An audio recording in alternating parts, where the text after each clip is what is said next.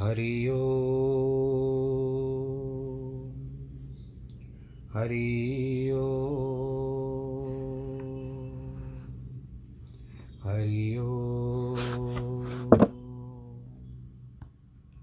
गुरुर्ब्रह्मा गुरुर्विष्णु गुरुर्देवो महेश्वरः गुरुर्साक्षात् तस्मै श्रीगुरवे नमः। विघ्नेश्वराय वरदाय सुरप्रियाय, लम्बोदराय सकलाय जगद्दिताय नागाननाय श्रुतियज्ञविभूषिताय गौरीसुताय गणनाथ नमो नमस्ते। नाहं वसामि वैकुण्ठे, योगिनां हृदयेन च मद्भक्तां यत्र गायन्ति, तत्र तिष्ठामि नारद। जिस घर में हो आरती, चरण कमल चितलाय तहाँ हरि वासा करे, ज्योत अनंत जगाए। जहाँ भक्त कीर्तन करे, बहे प्रेम दरिया तहाँ हरि श्रवण करे, सत्यलोक से आए। सब कुछ दीना आपने, भेंट करूँ क्या नाथ? नमस्कार की भेंट लो, जोड़ू मैं दोनों हाथ। जोड़ू मैं दोनों हाथ, जोड़ू मैं दोनों हाथ।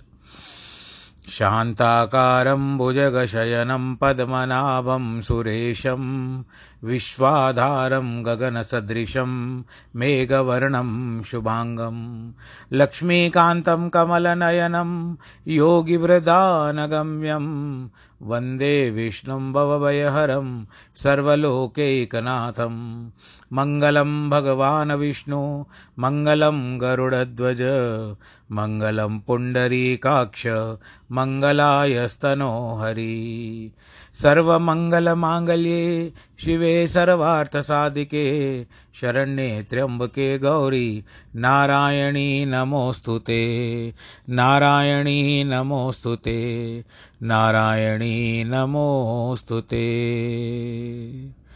श्रीकृष्णगोविन्द हरे मुरारे हे नाथ नारायण वासुदेव। श्रीकृष्णगोविन्द हरे मुरारे हे नाथ नारायण वासुदेव, हे नाथ नारायण वासुदेव, श्रीनाथ नारायण वासुदेव, हे नाथ नारायण वासुदेव, श्रीनाथ नारायण वासुदेव श्रीकृष्णगोविन्द हरे मुरारे। हे नाथ नारायण वासुदेव, हे नाथ नारायण वासुदेव, हे नाथ नारायण वासुदेव। नारायणं नमस्कृत्यं नरं चैव नरोत्तमं, देवीं सरस्वतीं व्यास ततो जयमुदीरयेत् कृष्णाय वासुदेवाय, हरये परमात्मने। प्रणतक्लेशनाशाय गोविन्दाय नमो नमः। सच्चिदानन्दरूपाय विश्वोत्पत्त्यादिहेतवे तापत्रयविनाशाय श्रीकृष्णाय वयं नुमः। यं प्रव्रजन्तमनुपे तमपेतकृत्यं द्वैपायनो विरह कातर आजु आवह पुत्रेति तन्मयतया तर्वो विनेदोस्तं सर्वभूतहृदयं मुनिमानतोऽस्मि मुनिमानतोऽस्मि मुनिमानतोऽस्मि। बोलो श्री लाल की जय। भगवान श्री कृष्ण चरण, चंद्र के चरण कमलों में भगवान जी के प्रणाम करते हुए, श्रीमद् भागवत पुराण को प्रणाम करते हुए, आज हम आठवें स्कंद में प्रवेश कर रहे हैं। ये आठवां स्कंद, इसको मनवंतर स्कंद भी कहते हैं।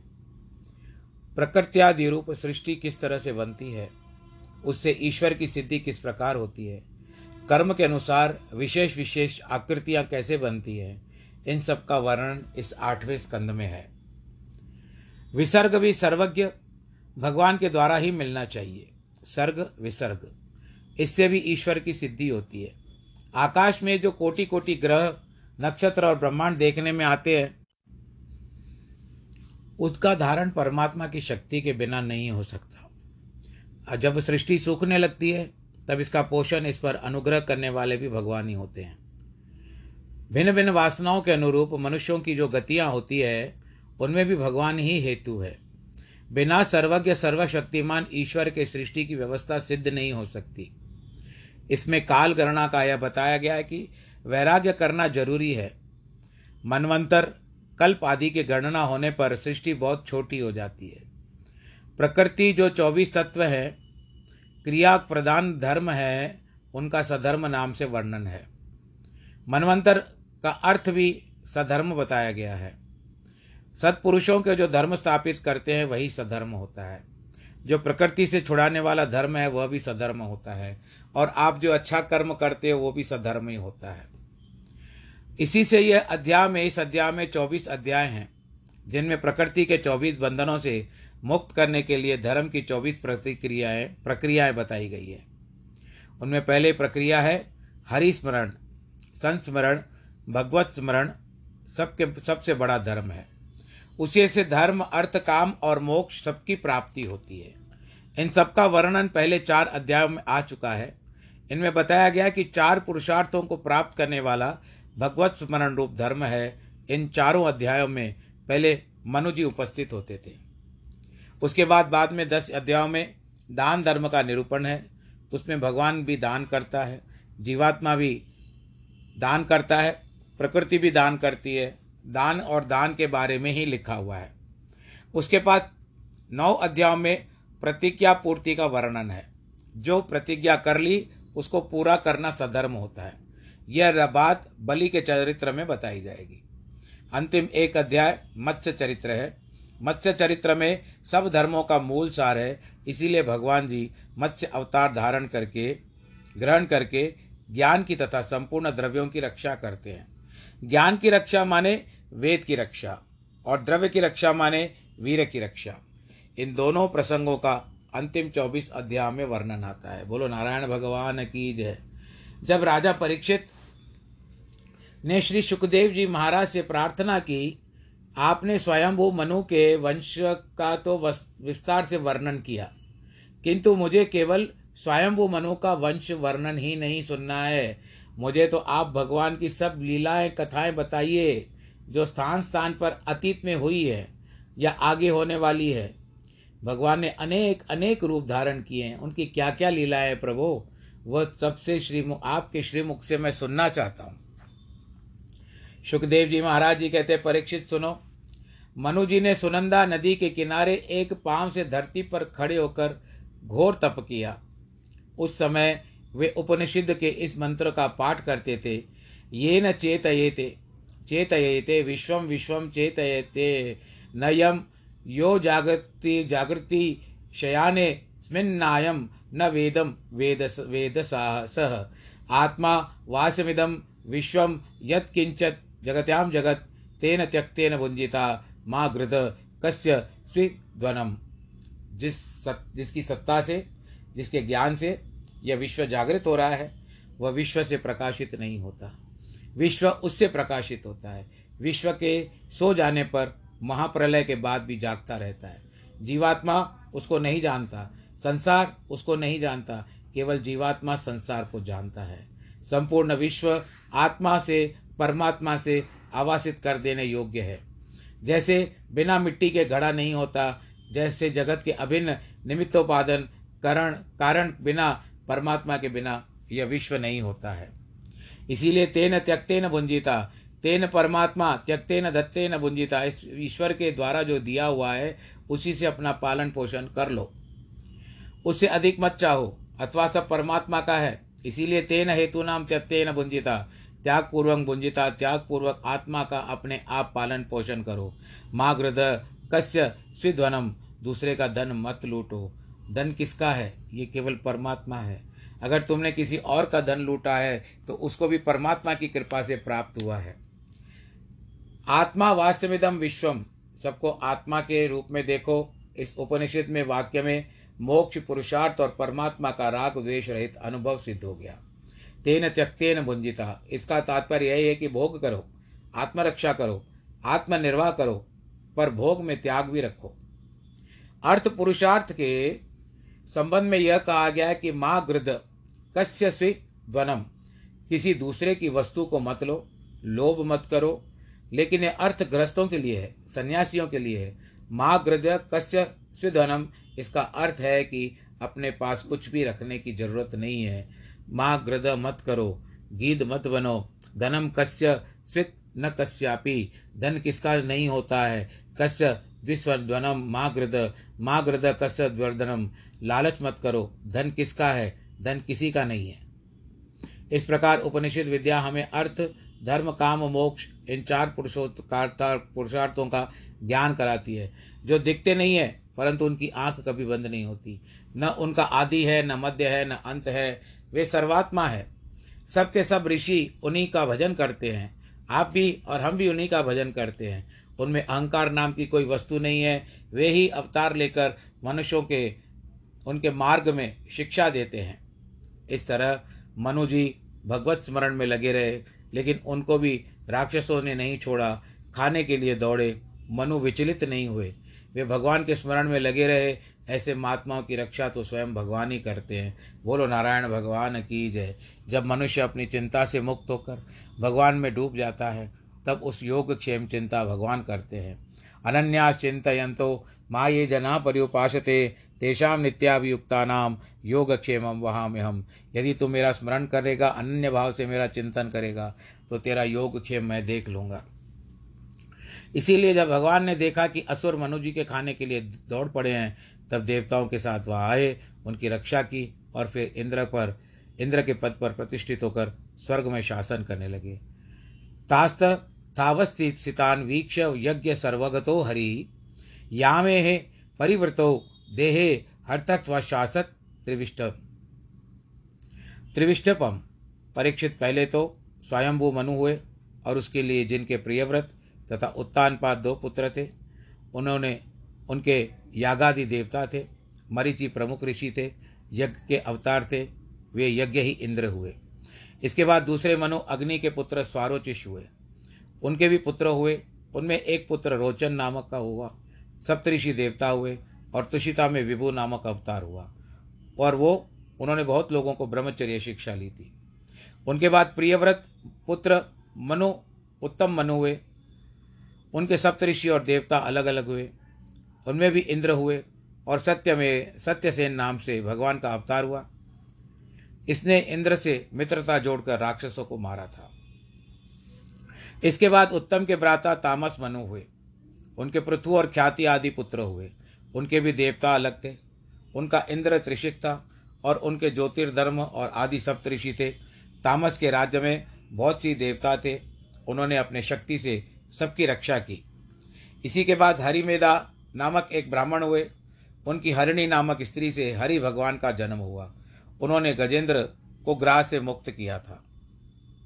अब सुखदेव जी महाराज ने राजा शुभ परीक्षित से पूछा, मनिवर, गजेंद्र परीक्षित पूछ रहे कि गजेंद्र और ग्राह दोनों का उद्धार भगवान जी ने कैसे किया? इस कथा को मुझे थोड़ा सा विस्तार से बताइए। सुखदेव जी कहते हैं, परीक्षित, एक त्रिकूट नामक बहुत ऊँचा पर्वत है और क्षीर सागर में गिरा हुआ है।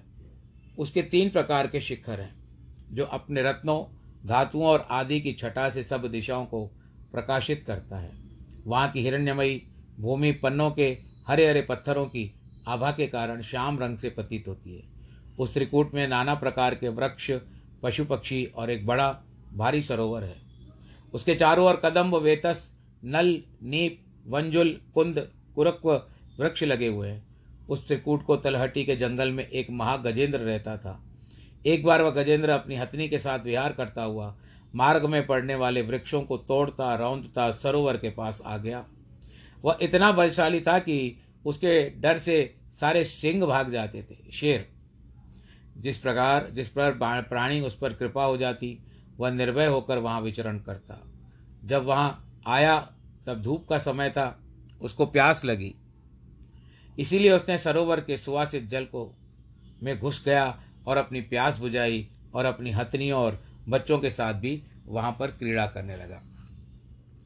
अब यहाँ बताया जाता है कि यह गंड की नदी है। दैवयोग से उसी सरोवर में एक ग्राह भी रहता था, यानी मगरमच्छ। उसने क्रोध से गजेंद्र का पाँव पकड़ लिया। गजेंद्र ने अपने पूरे बल का प्रयोग किया, परंतु वह छूट न सका। हथनियाँ भी चिल्लाने लग गई। संघर्ष में बहुत समय बीत गया। पानी में होने के कारण मगरमच्छ का जो की जो ताकत थी, वो बढ़ती जाती थी और हाथी की ताकत घट, कम होती जाती जाती, घटती जा रही है। वृंदावन, इस तरह से गजेंद्र के सामने बड़ा भारी संकट उपस्थित हो गया। इस प्रसंग का वर्णन करते हुए वृंदावन के वक्ता लोग कहते हैं कि गजेंद्र ग्राह से युद्ध करते करते थकने लगा। तो उसके साथ जो हथनियाँ थी, उनके बच्चे थे, उन्होंने अपने अपने सूंड से गजेंद्र के पाँव, पूंछ और सूंड पकड़ लिए। फिर उन पकड़ने वालों ने दस दस पकड़ा, फिर उन दस दस, बीस बीस ने पकड़ा। सब एक दूसरे को खींचने लगे, परंतु उस सरोवर में से गजेंद्र खींचा नहीं जा गजेंद्र को खींच नहीं पा रहे थे, क्योंकि ग्राह जो था वो उसको टस से मस नहीं होने देता था। अब जब गजेंद्र ने चारों ओर से निराश होकर के यह देखा कि इस संसार में ऐसा कोई व्यक्ति नहीं है जो उसका उद्धार कर सके, और धीरे धीरे ऐसा भी कहा जाता है कि परिवार के लोग भी जाने लगे कि तुम तो अब काल के मुख में चले गए हो। तब उसको ईश्वर की याद आ गई। उसने प्रार्थना की कि बुद्धि विकुंठिता, नाथ समाप्ता, मम मुक्त युक्त नान्यत किंचित विजानामि त्वमेव शरणम मम। प्रभु, मेरी बुद्धि विकुंठित हो गई है। मेरी यत्तियाँ समाप्त हो गई है। अब तो आप मेरे शरण में, आपकी शरण में हो। आप मुझे शरण में रखो। आपके सिवा मेरा कोई नहीं है। सुखदेव जी, महाराज कहते हैं कि ये परीक्षित। गजेंद्र जब भगवान की शरण में चले गया, तब गजेंद्र बनने से पहले पूर्व जन्म का जो स्तोत्र किया करता था, उसकी बुद्धि, वो याद आ गई। वो भगवान की स्तुति करता है। कि ओम नमो भगवते तस्मय यत एतच्चिदात्मकम पुरुषायादिबीजाय परेशाय विधीमहि। जिनसे यह संसार प्रकाश प्रकाशित होता है, जो सबके आदि बीज हैं, सर्व अंतर्यामी हैं, जिनमें यह सब है, जिनकी माया से सबका सब दिखाई पड़ता है। कभी दिखता है, कभी नहीं दिखता, जो सबसे परे है, उनका मैं ध्यान करता हूँ। जिनकी दृक शक्ति का कभी लोप नहीं होता, जो आत्मा मूल परात्पर भगवान है, अपनी जड़ स्वयं वही है, दूसरा कोई नहीं है। वे हमारी रक्षा करें, जो सबके मर जाने पर भी जीवित रहते हैं, जिनको कोई जानता नहीं है, जिनके दर्शन के लिए महात्मा लोग बड़ा बड़ा त्याग करते हैं, जिनके जन्म, कर्म आदि बिल्कुल नहीं है, जो अरूप होने पर भी सर्वरूप है, उन आश्चर्य कर्मा भगवान की हम वंदना करते हैं। जो हमारे अंतकरण में दीप ज्योति के समान है, प्रज्वलित होते रहते हैं। वे साक्षी हैं, वाणी मन और चित्त से परे हैं, सत्वगुण से जिनकी प्राप्ति होती है। शांत, घोर, मूढ़, गुणधर्मी, निर्विशेष, क्षेत्रज्ञ, चिदाभाव के प्रकाशक और चिदाभास के प्रकाशक के रूप में सिद्ध, अखिल कारण, स्वयं निष्कारण, अद्भुत कारण सर्वागम सर्वागम मान्य गमनाय महानव अपवर्ण परायण उन भगवान को मैं नमस्कार करता हूँ। वे स्वयं तो त्रिगुण से ढके हुए हैं, किंतु हमारे जैसे शरणागत को फंदे से छुड़ाने वाले हैं।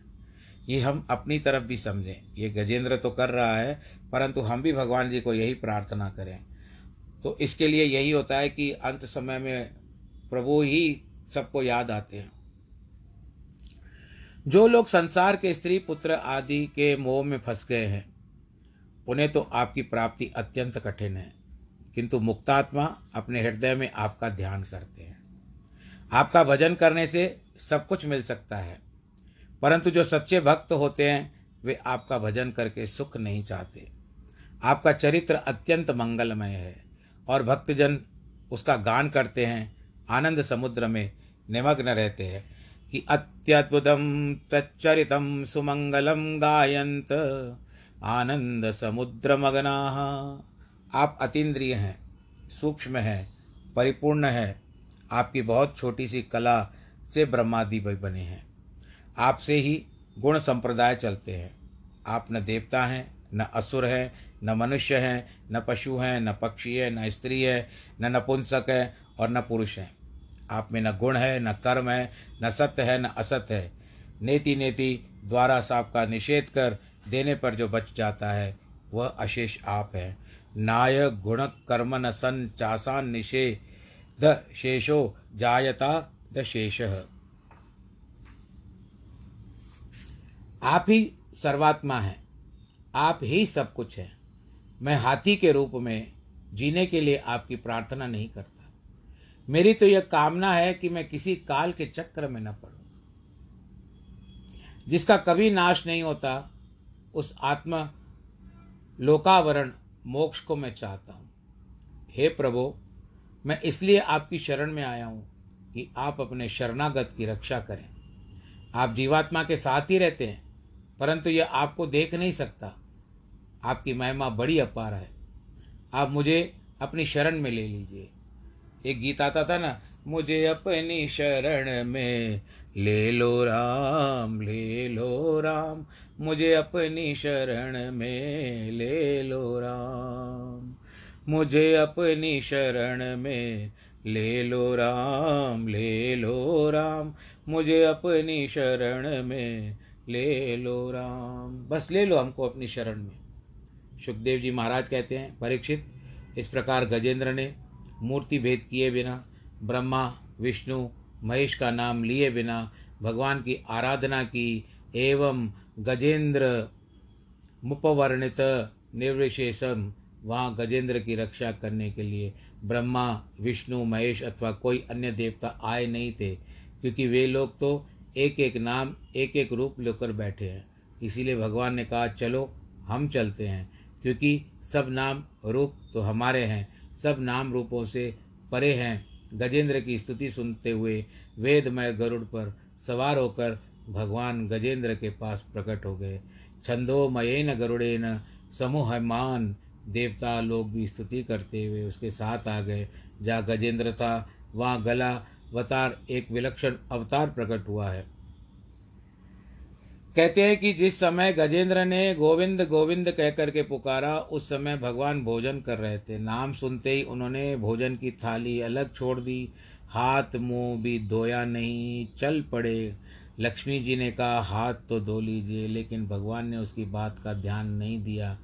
विश्व विश्वक्सेन समान के समान खड़ा रखा। तो विश्वक्सेन जो भगवान के पार्षद हैं, उन्होंने भगवान के समक्ष खड़ा रखा। तो भगवान की चोट से खड़ाऊ गिर गई, जो पैर में पहनते थे। भगवान के मन में इतनी करुणा गजेंद्र के लिए उदित हुई कि उन्होंने घर पर केवल गौ सुना और गरुड़ पर चढ़कर चल पड़े। अब ऐसा भी कहा जाता है कि जब चल पड़े तो रास्ते में विंद सुना, अंत में जब उसने गरुड़ के वेग से संतोष नहीं हुआ तो गरुड़ को छोड़कर मन की गति से, तेज गति से पड़े बहुत दौड़े लगे। बोलो, कृष्ण कन्हैया लाल की जय। चलते हुए उन्होंने गो सुना। रास्ते में उन्होंने विंद सुना तो गोविंद हो गया। श्री कृष्ण गोविंद हरे मुरारे। हे नाथ नारायण वासुदेव, श्री कृष्ण गोविंद हरे मुरारे। नाथ नारायण वासुदेव। छांदो मयन गरुड़े न इसीलिए कहा पहले तो भगवान शब्द के वेग से चले, परंतु जब उसको वेग से भी संतुष्ट नहीं हुआ तो मन की गति से भी ज़्यादा गति वाले भगवान झट वहाँ पहुँचे। पहुँच गए। देवता लोग भी देखते रह गए। तम वीक्षम पीड़ित मजह सहसावतीर्यम सग्राह आशु सरस कृपयो जहार। भगवान अपनी कृपा से ही पीड़ित हो गए। उन्होंने यह नहीं सोचा कि ग्राह और गजेंद्र को अलग अलग कर दे। बल्कि गजेंद्र समेत गजेंद्र का मरने और मारने वाले के दोनों का उद्धार एक साथ कर दिया। भगवान अपने चक्र से ग्राह का मुँह फाड़ दिया। उसने गजेंद्र को छुड़ाकर उसकी रक्षा कर दी। देवता लोग टुकुर टुकुर देखने लगे। यह है प्रभु की लीला। आज मैं ये अध्याय मेरे परम मित्र, जिनका देहावसान कल हुआ है, आज उनकी अंत्येष्टि है तो आज यहाँ पर मुझे कुछ ही कार्य के लिए तुरंत निकलना है। इसके लिए इस प्रसंग को आज तो मैं इस अध्याय को मैं मेरे मित्र को समर्पित करता हूँ, भगवान जी।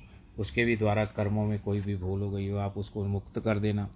कृष्ण का पुजारी था, बहुत मान सम्मान देता था, आशीर्वाद भी लेता रहता था, पर छोटी अल्पायु में वो चला गया परिवार को छोड़ करके। अब केवल हम उसको श्रद्धांजलि दे सकते हैं और उसकी स्मृति में याद रख सकते हैं और कुछ नहीं कर सकते हैं, बाकी जो भी करेगा नारायण करेंगे।